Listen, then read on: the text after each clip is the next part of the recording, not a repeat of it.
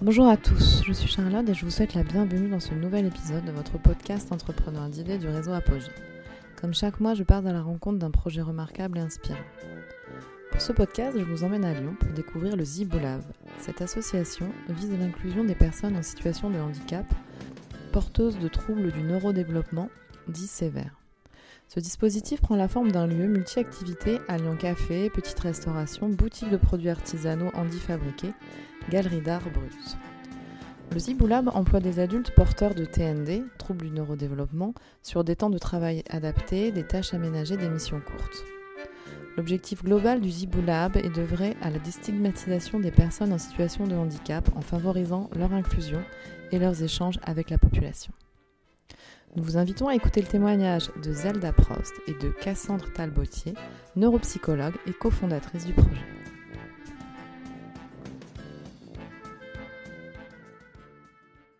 En termes de, durée, à partir de, l'idée jusqu'à maintenant, il s'est passé combien de temps? Alors, euh, bon, l'idée, elle, est là depuis un petit moment parce que c'est quand même euh, de base quelque chose qu'on sur lequel on rêve mm. avec Elodie depuis quand même très longtemps. Puis je vous dis, moi, il y a aussi tout, euh, tout, ce qui vient de, mon frère, et puis bah, chacun un peu ses aspirations perso. Après, on a commencé vraiment à concrétiser les choses, en fait, à un moment donné, au moment où on a posé les statuts de l'association, donc c'était en avril 2021. 2021. On a fait le premier événement éphémère en juillet 2021. Mm. Et on été accompagné par Alter Cube de octobre 2021 à euh, mars 2023. Donc on peut dire que ça a commencé vraiment sérieusement avec Alter Cube. C'est là où on a quand même voilà, mis euh, les choses en forme de manière plus concrète. Et puis c'est aussi à ce moment-là que moi j'ai quitté un demi-temps pour me consacrer, enfin pour euh, consacrer vraiment du temps euh, au développement du projet. Donc on peut dire que ça fait une grosse année et demie, du coup, qu'on est vraiment passé à l'action. D'accord, ok. Et alors dans toute cette réalisation, donc vous avez besoin de partenaires. Est-ce que vous voulez nous en parler un petit peu de vos partenaires sur ce projet? Euh, alors, on a des partenaires à plusieurs niveaux, effectivement. Donc, un de nos partenaires privilégiés, c'est effectivement euh, iMind, donc, qui est un centre euh, d'excellence pour les troubles du neurodéveloppement et notamment le trouble du spectre autistique, qui est coporté par le professeur Demi et Angela Sirigu. Et donc, le professeur Demi, qui est également la chef de pôle de ADIS, du pôle ADIS, dans lequel on s'est rencontrés. Mmh. Et donc, euh, iMind, donc, qui est en fait euh, un centre d'excellence dont le, le, but est vraiment de, là aussi de faire évoluer les regards et les connaissances sur les troubles du neurodéveloppement, à la fois en favorisant certaines pratiques cliniques, certaines pratiques de recherche, mais aussi des initiatives comme la nôtre. Donc, en fait, c'était finalement assez naturellement en travaillant dans le service qui porte iMind que du coup on a commencé à travailler ensemble et du coup ils sont vraiment un soutien euh, important et c'est vraiment une façon aussi un petit peu de, euh, de, donner du crédit mmh. euh, clinique et scientifique à notre démarche. Euh, donc voilà, ça c'est vraiment un de nos gros partenaires qui nous permet aussi d'être plus visible, qui nous a offert la possibilité de, de communiquer lors de leur dernier congrès pour présenter le Ziboulab, qui nous fait aussi également des ponts avec d'autres établissements médico-sociaux, d'autres établissements sanitaires, des équipes de recherche pour voilà, faire évoluer le projet, parce qu'il y a quand même tout un pan euh, partenarial qui sera euh, celui des structures médico-sociales qui vont adresser des usagers. Donc nous, on en connaît déjà beaucoup de par nos métiers, mais effectivement, euh, d'être en, très en lien avec iMind et le pôle ADIS, ça permet de nous ouvrir aussi beaucoup de portes à d'autres partenaires adresseurs, si on peut dire ça comme ça. Mmh, c'est clair. Et d'autres partenaires dans ce projet? Il y a le Terrain Cube, on l'a cité. Mmh. Et ou peut-être des besoins, on peut mm. s'exprimer peut-être des... parce que le, voilà, comme le projet est en pleine évolution. Après, du coup, en termes de partenaires, on a eu tous les partenaires euh, avec qui on a collaboré lors des événements éphémères, du mm. coup, notamment euh, les ESAT pour, euh, pour la, qui nous, ou les entreprises adaptées qui ont pu nous fournir les articles que nous avons vendus. Donc, parce que ça, c'est peut-être un point qu'on n'a pas hyper bien détaillé mm. encore, mais c'est qu'en fait, dans la boutique, à terme, vraiment, on veut que ce soit une boutique handi-responsable ou mm. handi-fabriquée. Donc vraiment, on ne vendra que des produits qui sont fabriqués par des personnes en situation de handicap, soit dans le cadre des AT, d'entreprises adaptées, ou par des mm. entrepreneurs euh, eux-mêmes euh, en situation de handicap. Et donc, effectivement, toutes ces personnes, donc, qui seront quelque part fournisseurs, sont des partenaires. Et donc, on a vraiment déjà pu collaborer avec beaucoup d'entre eux sur toutes les boutiques éphémères. Donc là, on peut peut-être citer les prochains qui vont être sur la prochaine boutique. Donc, il y a Audiora qui fabrique des bijoux auditifs. Mmh. il y aura Luigi le maroquinier qui est du coup une personne qui est auto-entrepreneur et qui fabrique des articles de maroquinerie. On aura Cave Noiselle, qui est une entreprise adaptée, si je dis pas de bêtises, qui fabrique tout un tas de produits à base de noix. Euh, ils ont une gamme énorme. et du coup, nous, on a fait un petit focus sur des petites noix enrobées de caramel et de chocolat qui sont très très bonnes. on aura les Jardins du Prado, qui proposent différents euh, euh, bocaux de légumes, etc. Et les cafés du oui, du coup, un torréfacteur récent euh, qui fait appel euh, à des ESAT également pour euh, la torréfaction du café. Et donc pendant toute la durée de l'événement éphémère, son café sera vendu sur le lieu de l'événement, donc Tire-toi une bûche, qui est un bar à jeux dans le 6e arrondissement à Lyon. et donc du coup, toute la durée de l'événement, le café sera également servi à, à Tire-toi une bûche. C'est ça. Du coup, euh, Et on remettra tous les, détails et les liens, enfin le lien euh, voilà, par mm. rapport à cet événement, notamment les horaires, et, euh, pour que les personnes puissent venir vous voir si elles le souhaitent. et du coup, pour la partie galerie de l'événement éphémère, on va pouvoir exposer des œuvres réalisées par le dispositif de la ferme du Vinatier qui, euh, qui du coup euh, permet aux personnes qui sont hospitalisées ou suivies par le centre hospitalier mmh. du Vinatier euh, une médiation artistique. voilà. Et ils ont énormément d'œuvres qui ont été produites par les usagers, donc il y a beaucoup beaucoup de choses qui pourraient être exposées. Et donc on va commencer par, par une petite exposition mmh. lors de cet événement. Mmh. Pour ça, on a travaillé avec Alexia Parisi qui du coup coordinatrice de la ferme du Vinatier. Alors peut-être que coordinatrice n'est pas son titre exact, et je m'en excuse, mais en tout cas, c'est effectivement elle euh, qui, euh, qui s'occupe de cet espace-là, et du coup, euh, avec qui on était en lien et qui nous a conseillé sur les œuvres d'art, et qui, avec qui, qui, a permis en tout cas de, de rendre possible de sortir en tout cas les œuvres de la ferme pour pouvoir les, les exposer à Tire-toi une bûche pour notre événement. D'accord. Est-ce que, alors par rapport à ce projet, euh, nous ce qu'on aime bien c'est souvent révéler euh, les points forts, les clés de succès d'un projet. Est-ce que vous pouvez m'en citer trois, trois points forts de votre projet? Euh, je pense qu'un des premiers points forts, ça peut être l'impact social du projet, qui est vraiment ben, un des points clés. Et à chaque fois qu'on présente le projet, bah, les personnes sont toujours intéressées par ce, côté rencontre et euh, mm.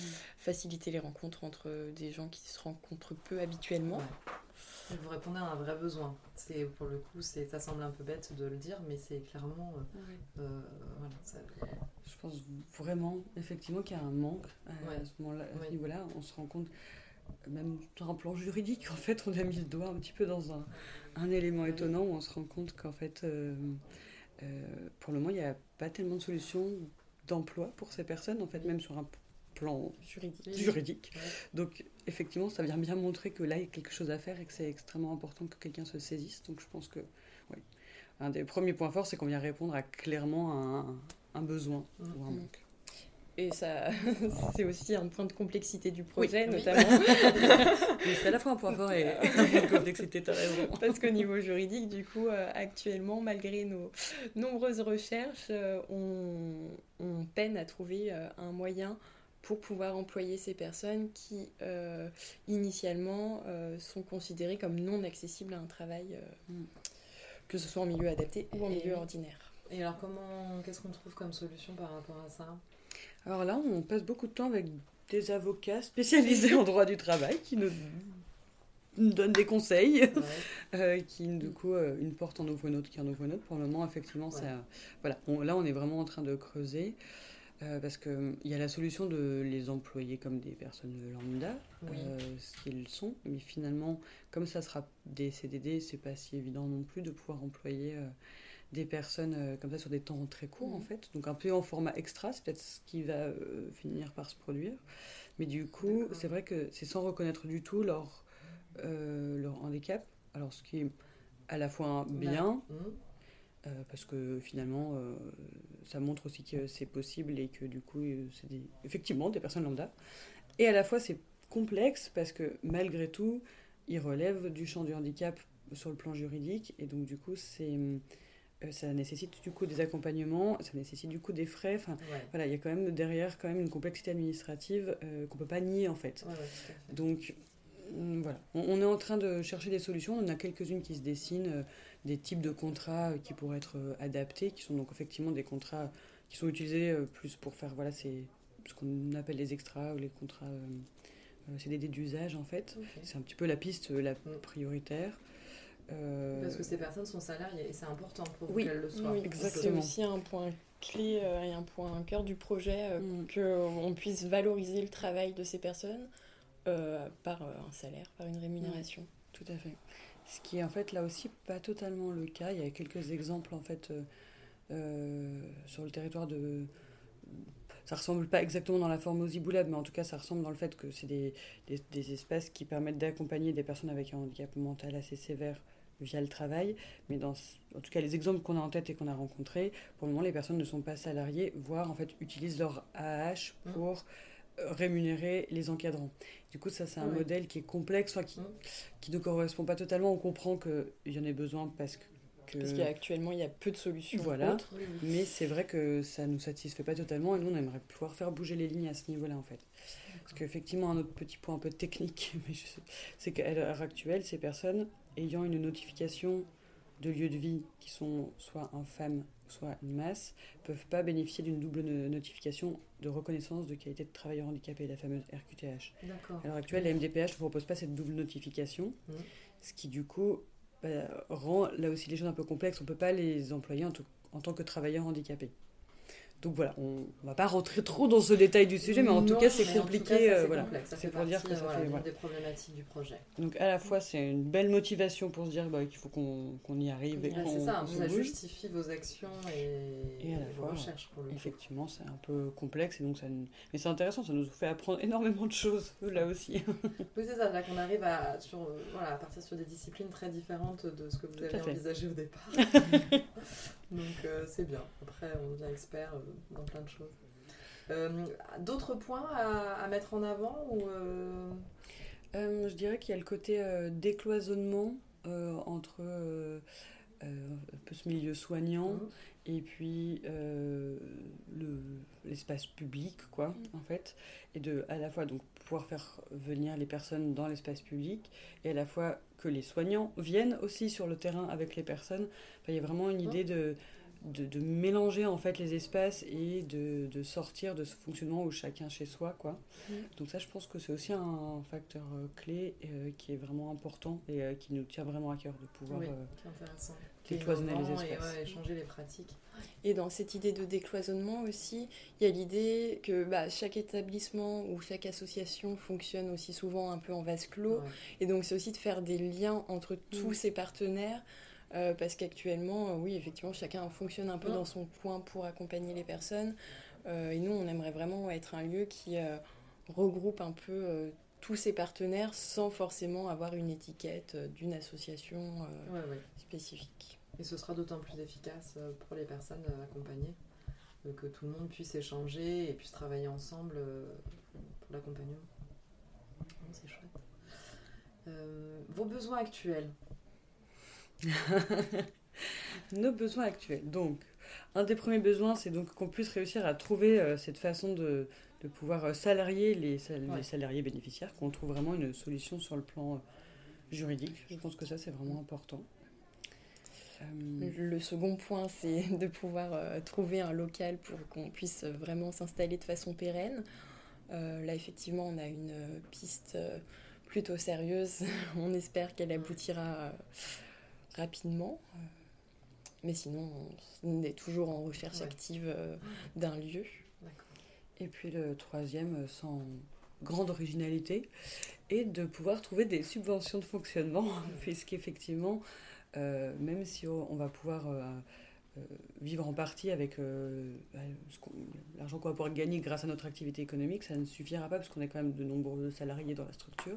Et donc, ça nécessitera de passer par des subventions de fonctionnement ce qui reste pas si simple à trouver à l'heure actuelle. On a réussi à mobiliser quand même déjà des subventions d'émergence ou d'investissement.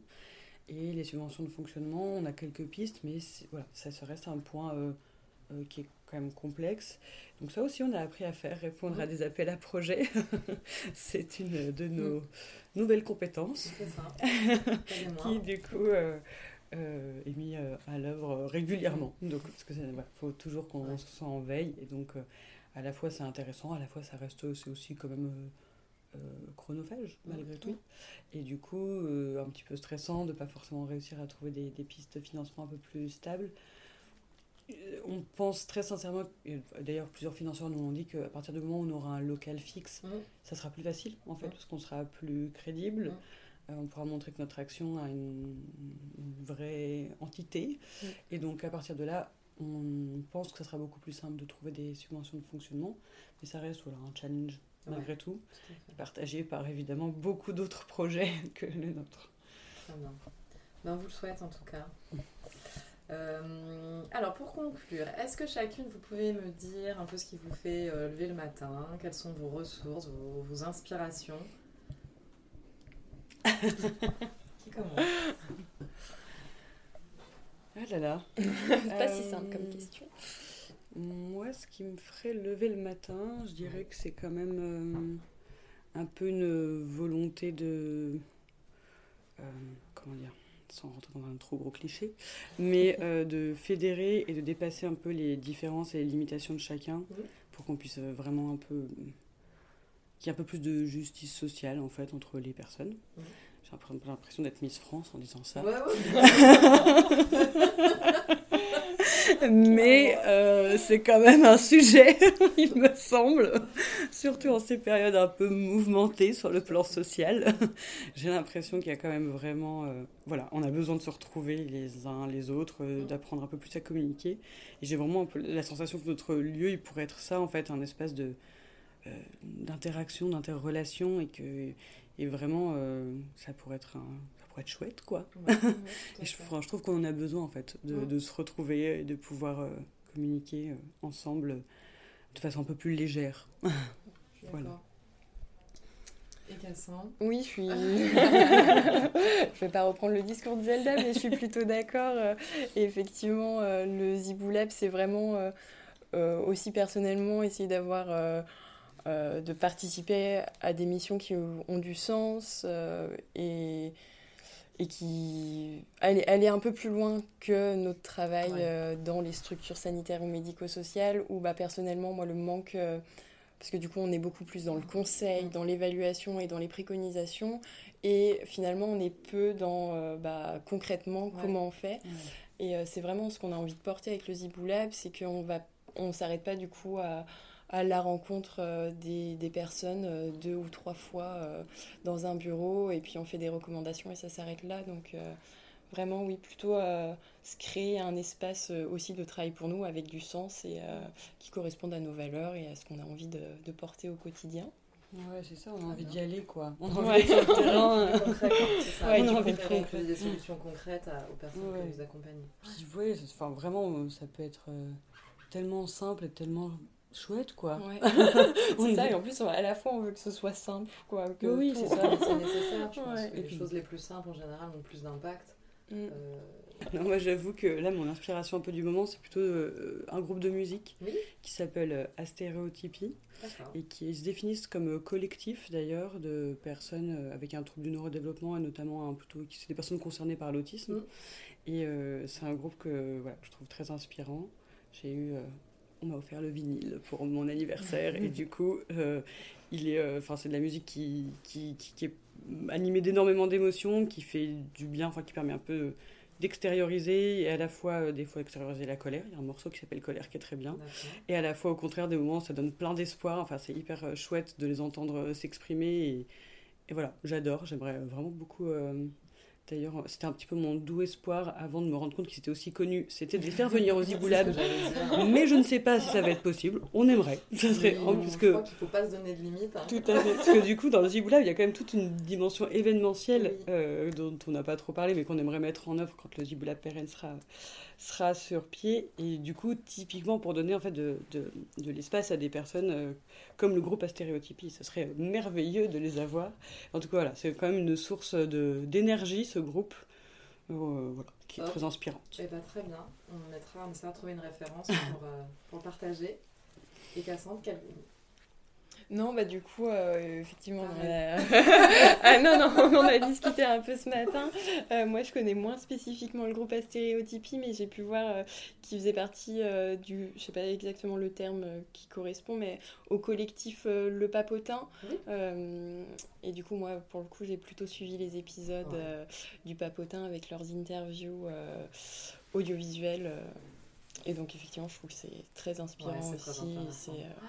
C'est un projet enfin, génial. Euh, et mm. puis que ça puisse être passé euh, comme ça sur, les, sur euh, bah, France 2 sur, à un moment de grande audience, je trouve ça vraiment génial. Ouais, ouais, ouais. Donc, oui, oui, on avance. On sent que voilà, les choses évoluent et ça, c'est super intéressant. C'est ça. Et c'est pareil, ils pourront prochainement peut-être venir aussi. ah, si seulement. seulement. Ce serait chouette. Allez, on en, parle dans un an et puis, Super, merci beaucoup. Et eh ben, merci. à toi. Et puis, euh, bah, une belle réussite, une belle continuation dans le projet. Merci. Merci. J'espère que cet épisode sera vous inspirer. Merci à Zelda et Cassandre pour votre engagement dans ce projet. Les éléments pertinents que j'ai retenus. La création d'un espace, d'un support pour favoriser l'interaction. L'utilisation du travail comme d'un médiateur proposer des clés de communication pour faciliter les échanges, permettre le décloisonnement entre le monde des soignants et l'espace public, le vide juridique qui entoure le projet justifie sa nécessité et son caractère innovant, savoir s'adapter et faire preuve de souplesse. Ce podcast est en deux épisodes. Vous retrouvez tous les épisodes sur vos plateformes habituelles. N'hésitez pas à vous abonner Besoin de valoriser votre projet par un podcast Vous pouvez me contacter par mail à charlotte.nivelet.apogée-du6ess.org. À très bientôt.